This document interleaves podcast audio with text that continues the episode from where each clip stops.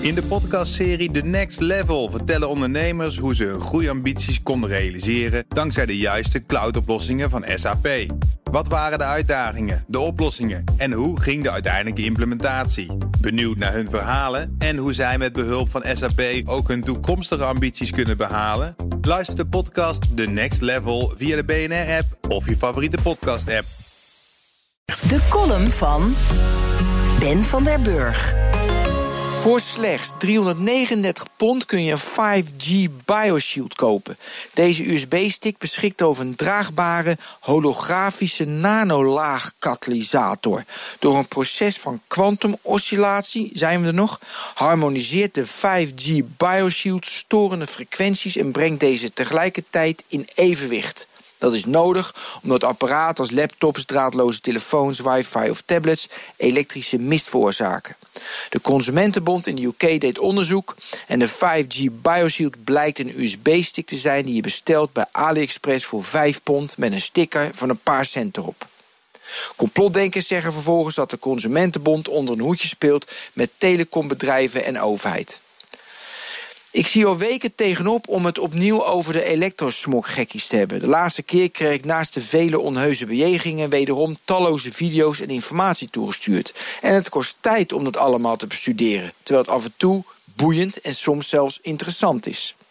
Toch kwalificeer ik de informatie die ik kreeg als desinformatie. Vooral als de connectie tussen corona en 5G wordt gemaakt, dan haak ik af. Daarom blijf ik bij mijn standpunt ten aanzien van 5G. Huidige onderzoeken van toonaangevende onderzoeksinstituten tonen aan dat 5G geen noemenswaardige impact zou hebben op mens en milieu. Je moet echter blijven zoeken of er schadelijke effecten optreden. Zolang die niet gevonden zijn, omarm je verandering. Inmiddels kunnen we al lang niet meer lacherig doen over onze elektrosmog-gekkies. Ze staken de afgelopen twee maanden 29 centmasten in brand. De politie hield zes verdachten inmiddels aan. En deze week bracht het OM naar buiten dat ze geen georganiseerd crimineel verband vormen. Wat op zich beangstigend is.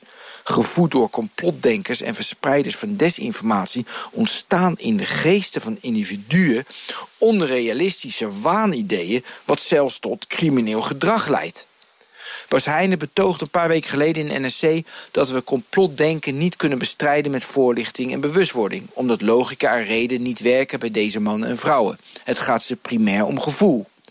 We kunnen dus opgeven. We kunnen echter ook tegenwicht bieden tegen complotdenkers. Want gevoel verander je door nieuwe inzichten. Ooit dacht ik dat complotdenkers wegzetten als gekkies hielp. Inmiddels kun je naar mijn idee maar één ding doen. Hoe vermoeiend het soms ook is.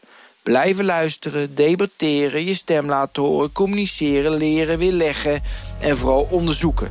Waardoor we uiteindelijk tot waarheden komen die we vooraf nooit hadden voorzien. Columnist Ben van der Burg.